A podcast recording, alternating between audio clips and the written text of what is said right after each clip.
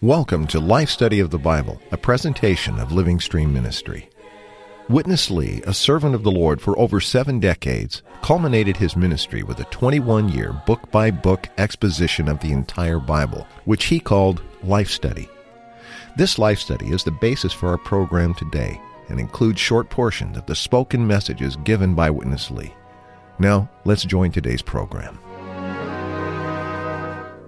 Joining us for fellowship once again is Dick Taylor. Welcome back, Dick. Thanks, Chris. We've come today to our second message covering the battle between the children of Israel with Amalek in Exodus 17.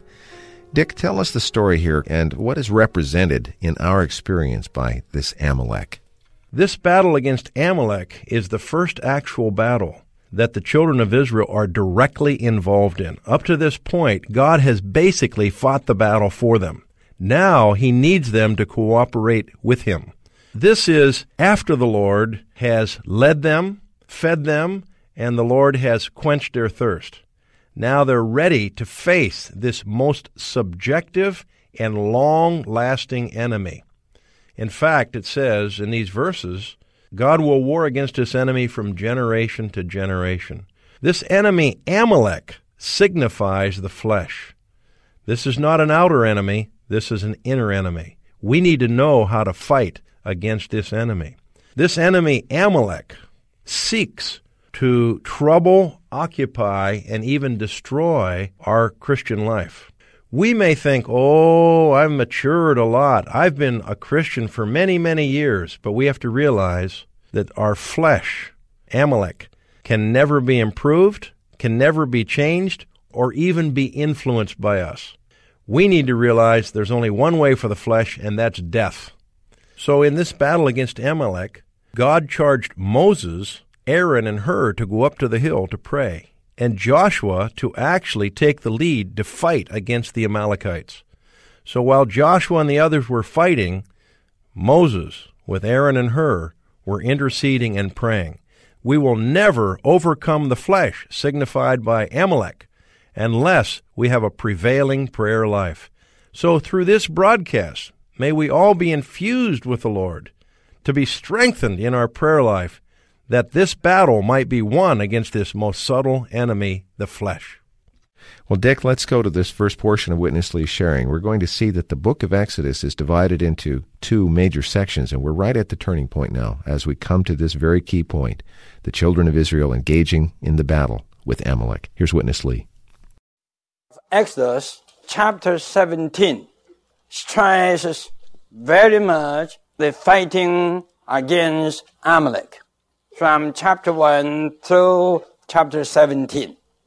We have a full picture of God's salvation from the dealing with the world to the dealing with the flesh.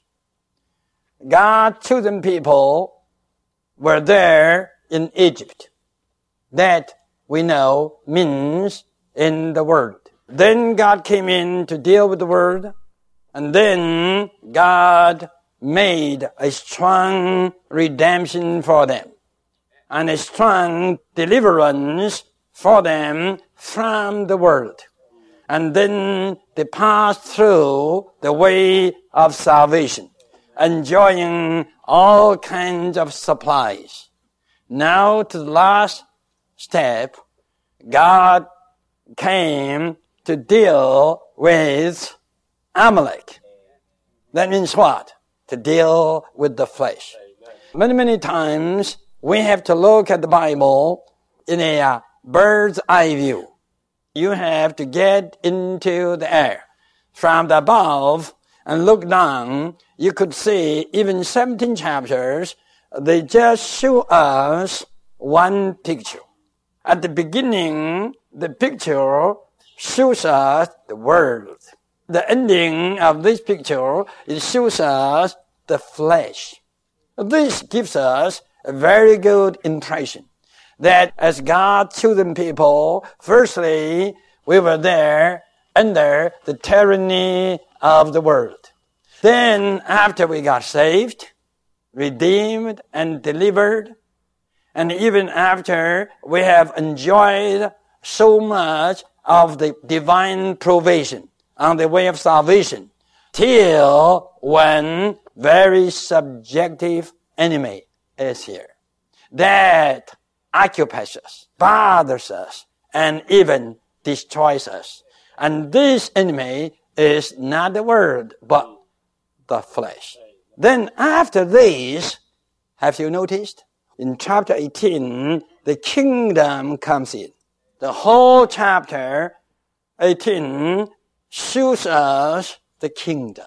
After we have been delivered out of the world, after we have enjoyed all the divine provisions, and after all flesh is dealt with, we will be in the kingdom. Amen.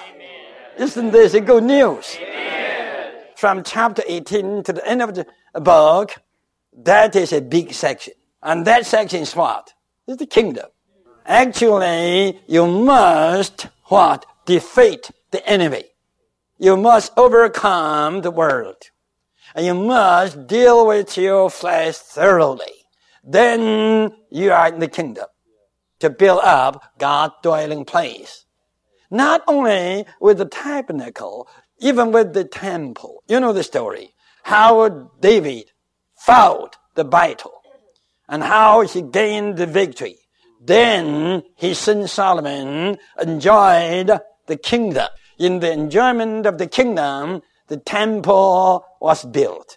And here in Exodus, in the last section, from chapter 18 through chapter 40, the principle is the same.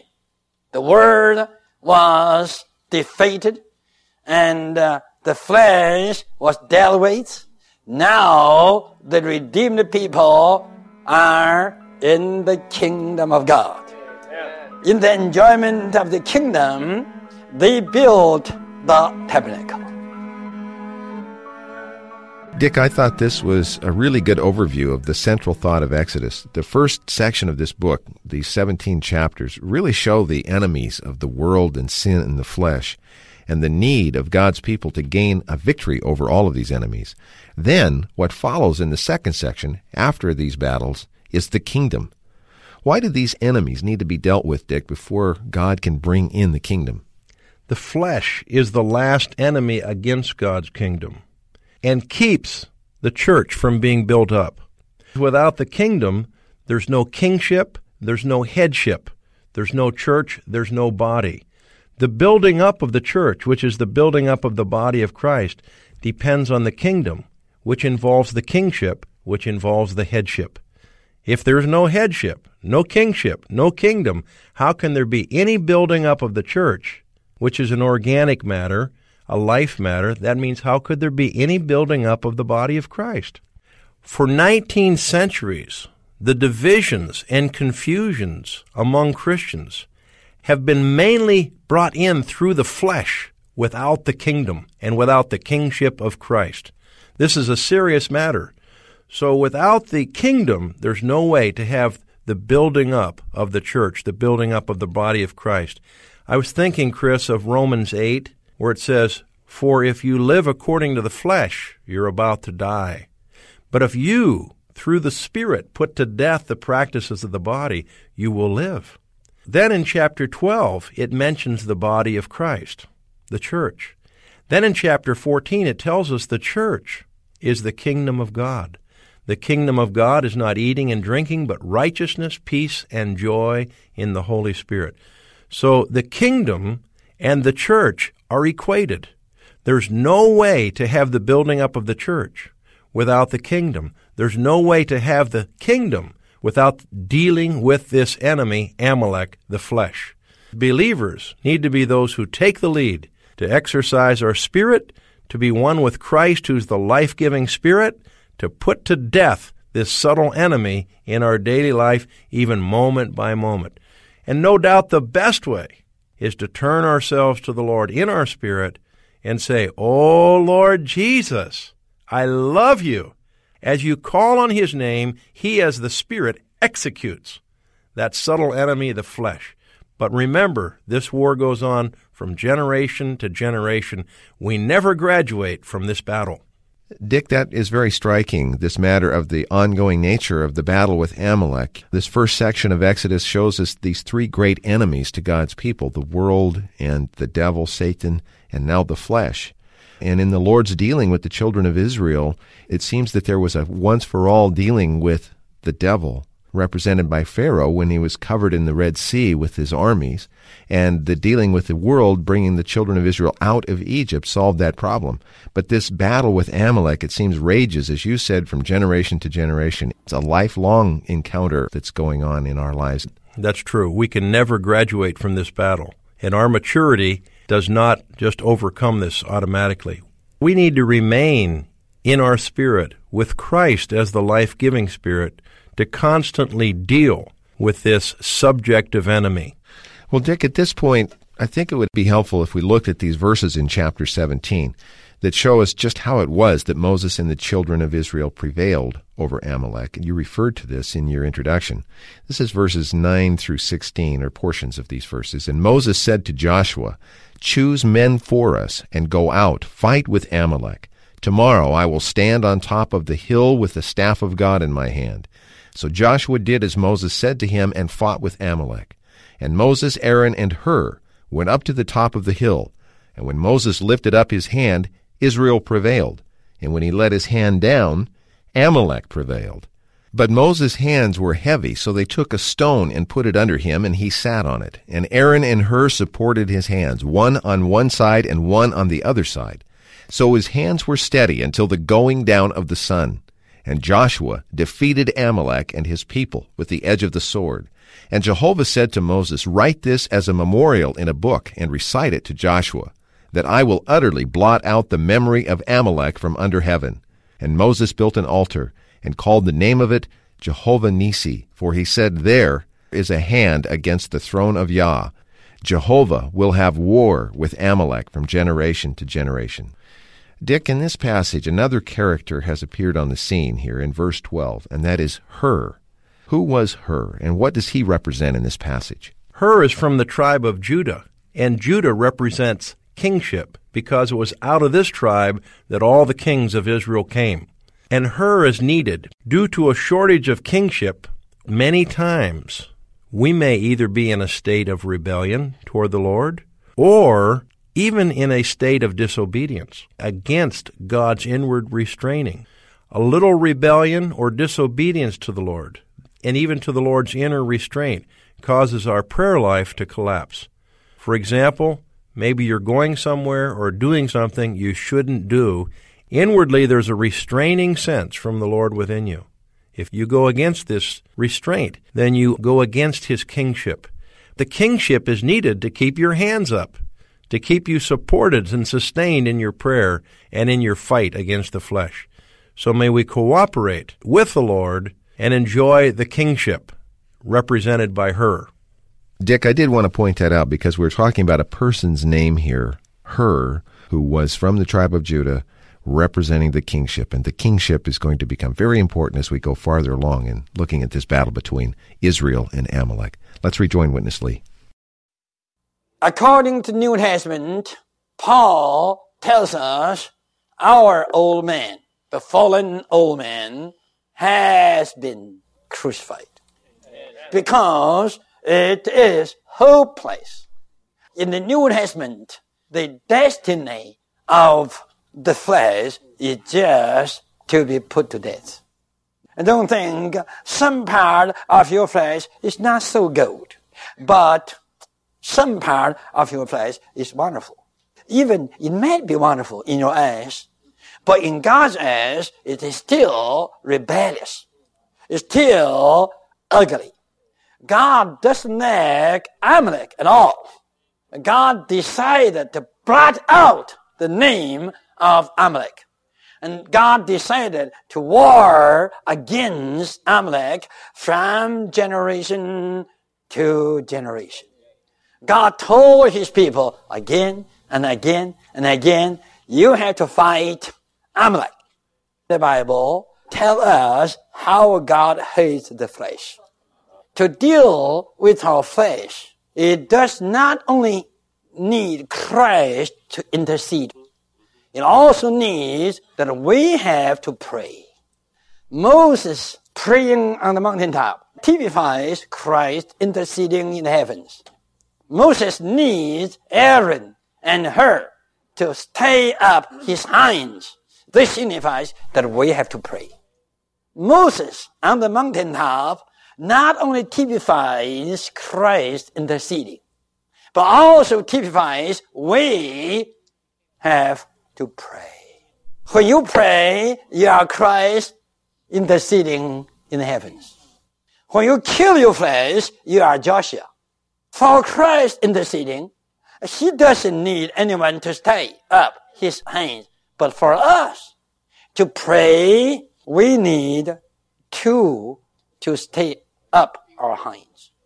Our praying hands are easy to become heavy. So you need Aaron and you need Hur. Aaron, no doubt, signifies priesthood, and Hur signifies the kingship. We have the priesthood to support our prayer life, and we have the kingship to support our prayer life for the building of the temple. How to fight against the flesh? By praying. You have to pray on the mountaintop. You have to join Christ. He's interceding there. He is praying, making his intercession your instant prayer. Pray in the heavens, on the throne. And take a good care of the priesthood. And also take a good care of the kingship. To get yourself stirred up in your spirit and to get yourself subdued to God's authority. And whatever you do in your prayer, you must have the tendency toward God's building of his house. Well, Dick, this is a very detailed, even profound section of the Word. The great enemy of God and his people is the flesh. And we've seen that the only way that Israel prevailed against the flesh, typified by Amalek, was when Moses prayed. Prayer is the only way. Dick, what's the significance of Aaron and Hur holding up Moses' hands while he made intercession for Israel? Well, we know for sure that Christ is living, and he is the interceding Christ even this very moment. But he also needs us to pray. And the Lord himself surely needs no strengthening for his prayer. But we on the earth, we need our prayer life supported and sustained. So the significance of Aaron and Hur holding up Moses' hand indicates we need the strengthening and support and sustaining that comes from Aaron and Hur. Now, Aaron signifies the priesthood, and the priesthood is related to our contact with God. As New Testament believers, our priesthood is related to our spirit. We need to be stirred up in our spirit, and we need to be strengthened in our spirit in order to sustain a proper prayer life. So we need Aaron. The proper prayer life is a life of contacting God in the spirit. We need strengthened and stirred up in our spirit. So this is signified by Aaron at least holding up one hand. On the other hand, we have Hur, and we mentioned that Hur signifies the kingship. So we don't want to be those who are in a state of rebellion or even being a little disobedient to the Lord, especially to his inner restraining and his inner leading. We want to be those who say, "Amen, Lord," as we go along with the Lord's inner restraint. That is his kingship, signified by Hur. Our prayer life is upheld and sustained. So in conclusion, we need stirred up and strengthened in our spirit for our prayer life. This is signified by Aaron. And we need to be subdued and submissive to the kingship in the inward restraining of Christ. Then we'll have the adequate support for a proper prayer life to defeat Amalek. Dick, these are really good pictures. As we read these verses, we see really there were three elements that sustained Moses in his prayer life, the two that you just talked to. The third was a rock that he sat on. Let's join Witness Lee. We're going to find out about the rock. They brought a rock, and Moses sat upon the rock. our prayer life must have a solid base. The solid base is this.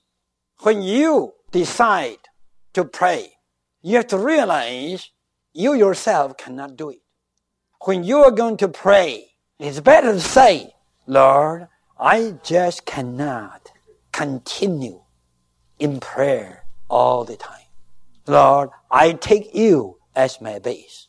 I myself cannot make it. In other words, you yourself cannot keep praying all the time continually. No. You may pray in the morning watch. But here it tells us Moses prayed till the sunset. Why? He had a rock to sit on. And he had Aaron and Hur supporting him. We need a solid base. Whenever you go to pray, you better tell the Lord. The first word, you have to say, Lord, I just cannot pray unceasingly. I cannot pray without ceasing. I cannot make it. I can lose my temper without ceasing. I can gossip for 24 hours. That's easy for me. But for me to pray unceasingly, Lord, I must tell you, I could only do 5 minutes. But I cannot make it to pray till sunset. If you would say this, you are sitting on a rock. You get the solid base, the solid ground. The biggest problem with us is our prayer life. If you would just take care of this solid base, take care of Aaron, the priesthood, take care of her, the kingship, and also take care of the building of the tabernacle. Your prayer life may be preserved, may be stayed up all the time. Don't forget, when Moses' hand were down, the Amalek became prevailing. When our prayer life becomes heavy, our flesh will prevail. Only prayer life can defeat our flesh. Dick, this is another of the marvelous pictures that we've come to love and enjoy in Exodus. This time, a picture that shows us the only way we can ever overcome the flesh is to pray. And Moses prayed all the day, or without ceasing, to use the New Testament term. To do this, he had to sit on a rock, Dick. We've seen that his arms were each upheld, one by Moses, one by Hur. Now, what is the rock that we need to find in our prayer life? Isn't this an awesome picture? Both hands are upheld, and now we need something under us to support us. This rock actually, Chris, signifies Christ himself. I was really touched with our brothers' prayers from this broadcast, and I'd just like to repeat them again. I hope all of you who are listening would pick up these prayers and apply this principle. Surely Christ will become the rock of your prayer life. Let me read this portion again. Lord, I'm not able to continue in prayer. I need a solid base for my prayer, and I take you as such a base. This indicates that Christ himself needs to become the solid rock of our prayer life. We need Christ as this rock to sit on. And there's only one way to really experience this Christ, and that is to genuinely open up to him in an honest way and to admit to him, I cannot persevere. I cannot last long in prayer. Lord, I need you as my sustaining and supporting strength. Then you will have Christ as a rock in your prayer life. So when we pray in an honest way, really opening up our heart to the Lord about our real situation, the Lord himself becomes that solid base of that rock upon which we sit. Dick, we need the kingship, we need the priesthood, but we really need this rock to sustain this kind of prayer life if we have any hope of dealing with the flesh. We sure do. Thank you once again for your fellowship. More marvelous pictures, aren't there, in this book than I think we ever imagined. I never realized how much help we could get for our Christian life.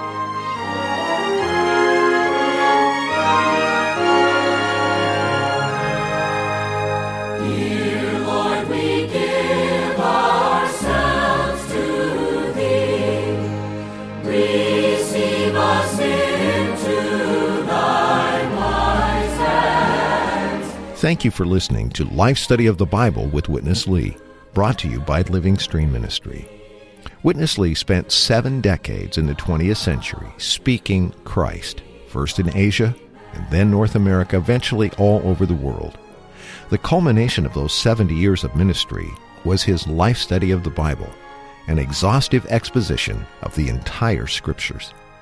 This unique commentary focuses on how Christ can be life to man in an experiential and practical way. These programs encapsulate Witness Lee's speaking in just 26 minutes. But to get the complete riches, visit lifestudy.com. From there you can read all of the Life Study messages in their entirety or download any of our more than 1,700 audio programs at no cost. Again, that website is lifestudy.com. Thanks for listening.